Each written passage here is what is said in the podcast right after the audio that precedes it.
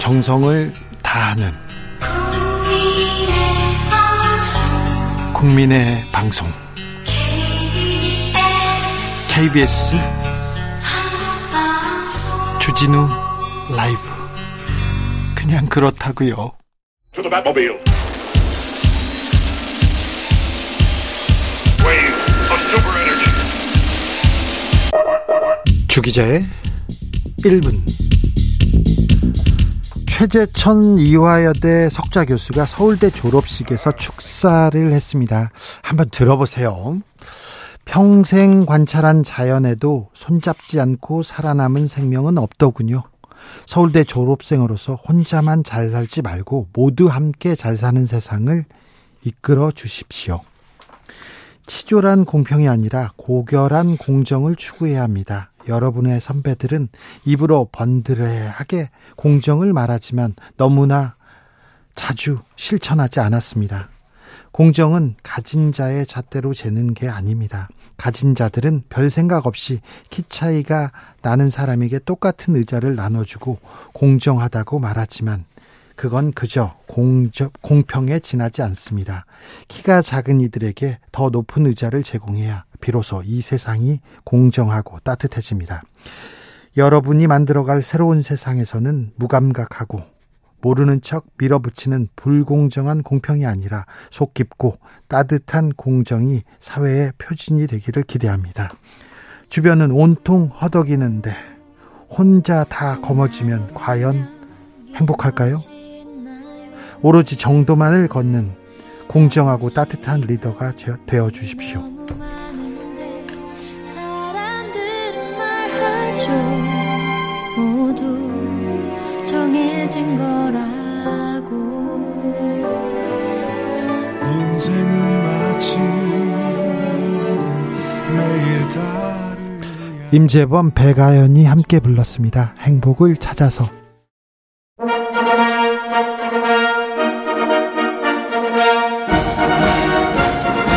진짜 보수의 진짜 나라 걱정 이것이 보수다.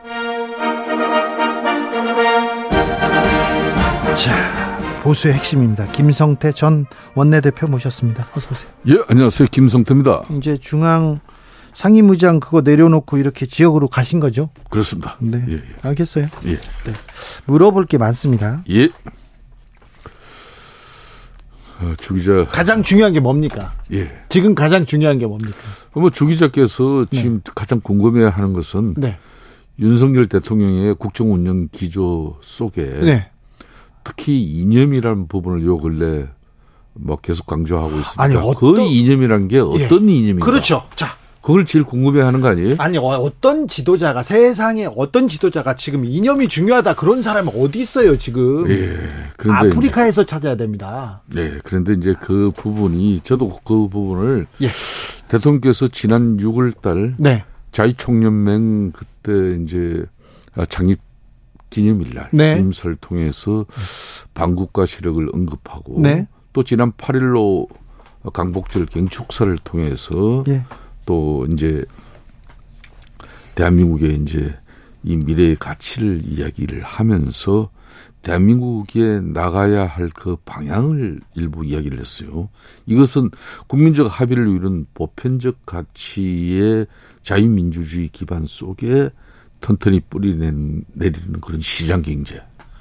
자, 이걸 위해서는 자유인권 법치, 이런 보편적 가치에 기반한 자유민주주의와 시장경제 이념이 중요하다. 이걸 강조하는 것 같아요. 아니, 지금 때가 어느 때인데 이런 걸 강조하고 있어요. 아, 그러니까. 국익 어, 국민들 어, 먹고 살기 이거 이런 거 챙겨야 되는 거 아닙니까? 그러니까 국가가 이제 정치적으로 예. 지향해야 할, 지향해야 될 그런 가치 중에서 제일 중요한 것이 예. 아, 이념으로 이제 윤석열 대통령께서는 강조를 하고 있어요. 요 근래. 이것도 이제 철진한 그런 이념이 아니라, 아, 나라를 제대로 된 그런 방향으로 끌고 갈 수 있는 그런 철학이 바로 이념이다. 아니, 이렇게 이제, 의장님 철진한 이념, 철 안 진한 이념이 어디 있어요? 다 같은 이념이지. 아니, 그렇지만은, 그 네, 이제 대한민국도 세계 10위권의 이제 경제 대국이 되고, 네, 어, 선진국 반열에 이제 진입을 해 있는데, 우리 이제 이 체제는 보면은 이제 특히 이제 문재인 정부 5년 동안에 네. 양 진영 간의 대립 반목 그 갈등 때문에 네. 엄청난 엄청난 이 사회적 갈등 비용을 지출하고 있다는 거 보죠. 이게 이제 물론 통계에서도 나오고 있습니다만은 뭐 지난 몇 년 전만 하더라도 32조예요. 그러니까 이런 엄청난 사회적 갈등을 양산시키고 초래하는 여의도 정치에 대해서도 네. 상당한 우려를 하고 있는 것이죠. 자, 지금 젊은 사람들이나 지나가는 사람한테 지금 이념이 중요하다 이렇게 얘기하면요. 젊은 사람들이 뭐냐? 인연이요? 이렇게 물어봐요. 아, 그러니까 네. 얼마 전에도 네. 어 골프로 이제 250, 300 이런 장타를 칠 수 있는 실력이 있다 하더라도 그렇죠. 방향. 방향. 이 잘못되면은 결국 오비밖에 더 내겠는가. 네. 그래서 방향성을 이야기하는 거죠. 알겠습니다. 예. 자, 좀 더 물어볼게요. 예. 근데요, 홍범도 장군 흉상 예. 이거 철거해라. 예. 독립운동가 흉상 철거해라. 이거 대통령이 지시했습니까? 아, 제가 이 문제를 좀 파악을 분명히 좀 해봤는데요. 네. 이제 박민식 본부 장관이 예. 정률성, 막 이 강조의 생각 문제, 네. 이 부분은 이제 박민식 본부 장관이 이제 SNS를 통해서 문제 문제 제기했고요. 제기했고요. 네. 시작된 거 아닙니까? 네. 그죠? 그렇듯이 지금 홍범도 장관 흉상 이- 이전 문제도 이거는 국방부의 자체적인 판단이 이루어진 거예요. 그 다섯 흉상을 이게 한꺼번에 다 이제 어, 다른 이제 지역으로 이전을 이렇게 육사 내에서도 이- 하려고 한 건데 네. 그게 이제 좀 논란이 있을 것 같으니까 네. 홍범도 장군 흉상만 이전하자. 이게 이제 국방부 내부 의견이었죠. 그래요? 입장이었고. 근데 그 입, 그 입장이 타당합니까? 저는 그 입장이 뭐 타당하고 안 하다고 이런 내용보다는 네. 뭐 윤석열 대통령 입장에서도 이 문제를 가지고 윤, 뭐 홍범도 장군 같은 경우는 항일 독립운동 독립운동가 맞죠? 어, 제일 그럼요 독립운동 그걸 맞죠? 부정하는 대한민국 국민이 어디 있겠습니까? 네. 윤석열 대통령도 이 부분은 명확해요. 정말 명확해요. 네, 그래요? 그렇지만 대적간 그러니까 북한을 상대로 대적해야 될 지금 장교를 양성하는 사관학교에서는 좀 아, 이거는 고민해봐야 되지 않느냐 그런 정도 윤석열 대통령의 이제 아, 한마디로 개인적 의견이 있는 거죠. 네. 말 좀 빨리 해주세요. 물어볼 게 많습니다. 예, 그러시죠. 그럴까요? 예. 자, 근데 윤석열 대통령 최근에 이념 얘기하고 좀 거칠어졌다. 화난 사람 같다. 예. 어, 이분법 너무 심각해졌다. 이런 얘기 있는데 이 부분은 어떻게 보십니까? 뭐 어제 이제 국무회의에서도 예. 이제 지금 윤석열 정부가 전 정부에 푹 빠졌던 그런 재정 만능 만능주의를 이게 단호히 배척하고 배격하고 건전 재정으로 이렇게 확실히 전환하는 그런 의지를 장관들이 실천할 수 있는 그런 역량과 능력을 제대로 해라. 그리고 필요하다면은 싸울 곳이 있으면 싸우고 그 입장을 가지고 부딪혀라 이런 거죠. 지금도 이제 여야 간의 이 스펙트럼 이 간격이 너무 넓으면은 이걸 좁혀 나가야지. 좁혀야죠. 그 넓어져 있는 상태에서 뭘 변화시킬 거냐 이런 거예요. 근데 대화를 해야죠. 협치를 해야죠. 김성태가 평소에 강조하던 얘기입니다. 정치란 대화다. 타협이다. 그런데 1 플러스 1, 100이라고 하는 세력들과는 싸울 수밖에 없다. 이거 야당과 싸우겠다는 얘기 아닙니까? 사실 지금 입법 권력이 절대적으로 민주당이 장악하고 있는 이 상황에서 마냥 싸운다고 이게 해결책이 된다 그러면은 그럼 싸워야죠. 예? 그렇지만 현실은 입법적인 뒷받침을 그런 받지 못하고 있는 윤석열 정부가 지금 1년 3개월이 지나도 제대로 된 국정 운영 그 드라이브를 걸지 못하고 있는 그런 여러 가지 안타까움이 너무 많죠. 예. 아, 그러니까 이런 부분을 뭐 정부적인 차원에서도 좀막 뭐 재촉하고 있는 거고 또 정치가 달라져야 된다는 그 정치가 달라지는데 어떻게 달라져야 되나 네. 아까 말한 이념적인 측면에서 그런 걸 어, 과거의 낡은 사고 가치 가지고 우리가 싸우지 말고 이제 새로운 미래를 가서 가져가는 그 가치를 이념으로 삼고 싸우자 이런 얘기죠. 네. 야당과 언론이 24시간 정부 욕만 한다 이렇게 얘기하던데. 그런 그런 게 이제 얼마나 이제 참 여소야대 전국에서 정치적인 측면에서는 국민의 힘도 좀 제대로 못 싸우는 것 같고 예. 답답하고 예. 부처도 이제 쉽게 말하면은 지금 이제 여소야대에 꽉 막혀 있지만 그렇다고 해서 부처가 그런 처절한 몸부림을 통해서 국정 운영의 어떤 새로운 윤석열 정부의 정책 방향이라든지 운영에 대해서 그런 처절함이 안 보인다는 겁니다. 제가 볼 때는. 자, 예. 의장님. 예. 오염수 방류에 대해서 반대하고 염려하는 사람들이 있습니다. 예. 반대하는 사람들이 있습니다. 네. 반대한다고 정부에 반대한다고 해서 그 사람들이 적대 세력 아니죠. 그렇죠. 그걸 적대 세력으로까지는 볼 이유가 없는 그렇죠. 거죠. 국민들은. 다만 예. 국민의 생명과 안전을 걱정하는 그런 목소리가 예. 지금 현재 뭐 일본 정부와 그리고 이제 IAEA 국제 원자력 기구에서 제시하는 내용이 아직까지 야당 입장에서 볼 때는 국민 생명과 안전을 100% 담보해내지 못한다. 그렇기 때문에 야당의 주장은 주장대로 있는 거예요. 그러니까 이제 우리는 국정 운영에 무한한 책임을 져야 되는 특히 집권당 국민의힘이나 정부 입장에서는 네. 국민들을 보다 과학적으로 예. 그리고 국민들이 안심하고 수산물, 어, 해양산업 이런 수산업을 어, 가져갈 네. 수 있는 그런 기반을 만들어 줘야 되는 거죠. 자, 이념이 가장 중요하다고 하는데 예. 이 이념 논쟁은 총선에 도움이 됩니까? 원래 이제 정치하는 사람들이 네. 제일 또 한편으로는 경계하는 부분이 이념이에요. 예. 그 이념 논리에 이제 이렇게 빠져버리면은 사회가 참 이렇게 사회 통합이나 합이 참 어려우실 수가 있- 많은 거죠. 예.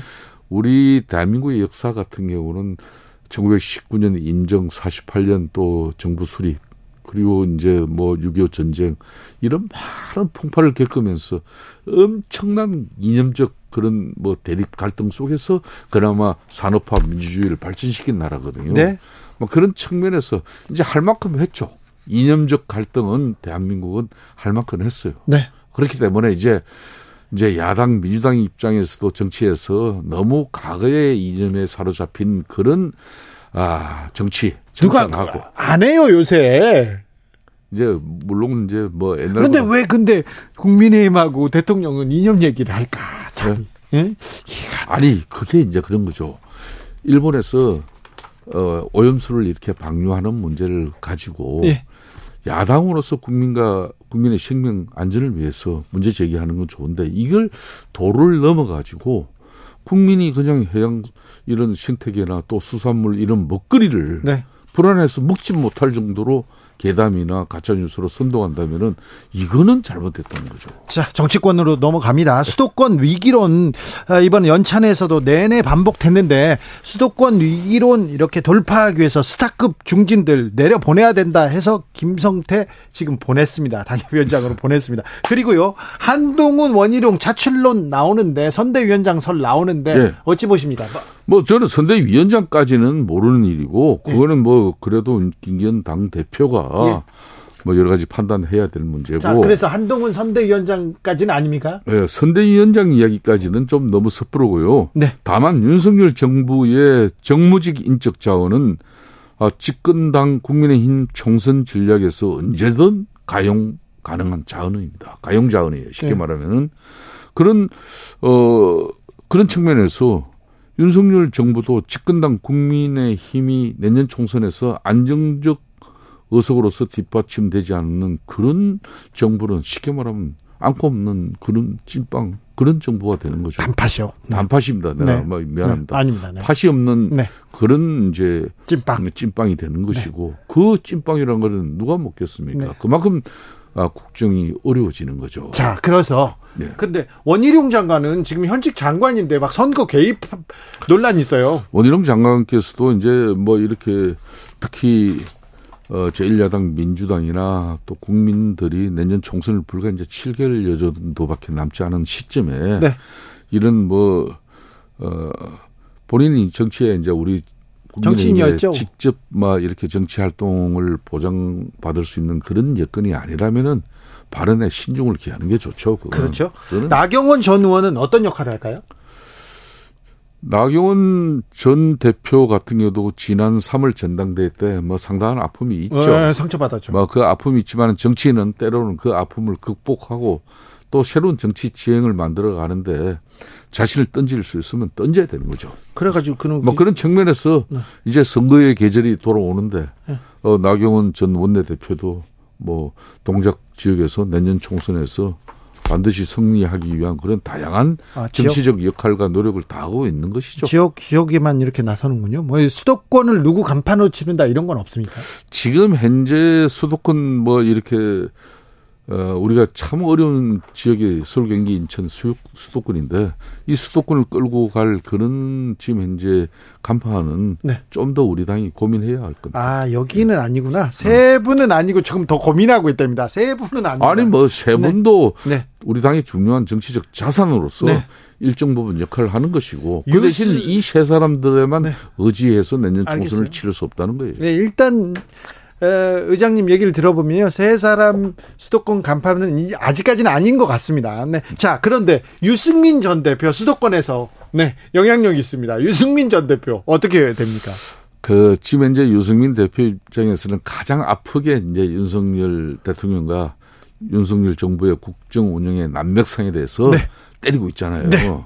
이 아픔도 결국은 어 윤석열 또 정부에서 또 감당을 해야 될 문제고 그런 부분을 가지고 이제 그런 한 여건 속에서 이걸 내년 4월 총선을 치는 측면에서 이걸 어떻게 우리가 또 어, 극복하느냐 이 문제 또 또 협력 협조 합을 이루느냐 이 문제도 우리 당의 문제죠. 어, 근데 당의 문제인데 화합 안 하고요. 제 생각에는 유승민 전 의원 내치는 거 아닙니까? 이준석 전 대표는 내치 내칠 것 같은데요. 아, 절대 저는 그렇게 정치가 생물이기 때문에 내년 총선을 불과 7개월여 앞둔 이 시- 시점에서는 이제 조금씩 조금씩 갈등과 반목 대립을 치료 나가면서 서로의 간극 차이를 네. 쫄펴 나가면서 지향을 우리가 중도로 이렇게 가져가는 측면에서 인석 대표나 또 유승민 전 원내대표의 그런 여러 가지 사고와 인식 정치를 갖다가 충분히 또 참고해야죠. 아니 그런데 또 이게 희망사항인 것 같아요.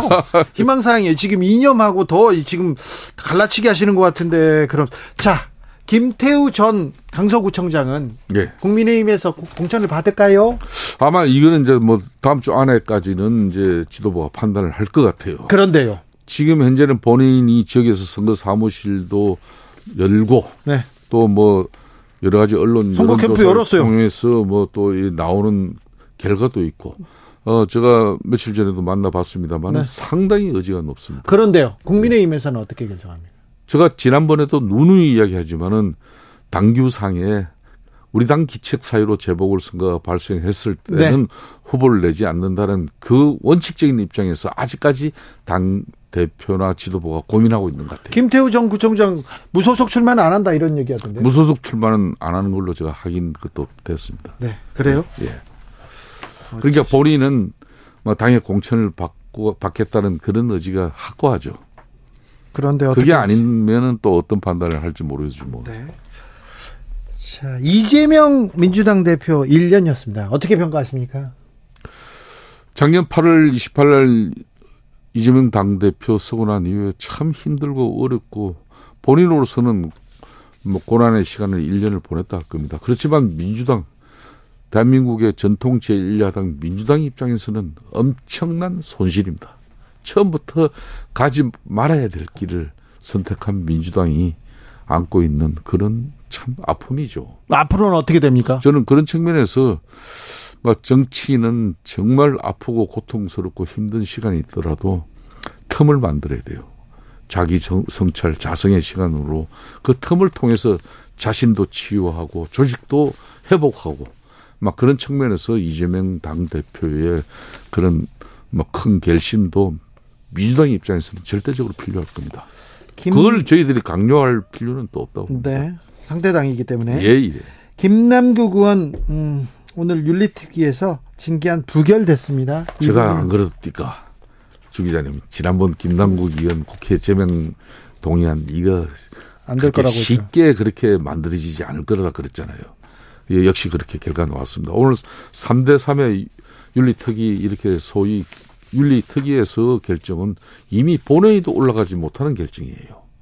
그렇기 때문에 이건 민주당 입장에서도 어, 면제부를 일정 부분 김남국 의원에게 준 것이죠. 네.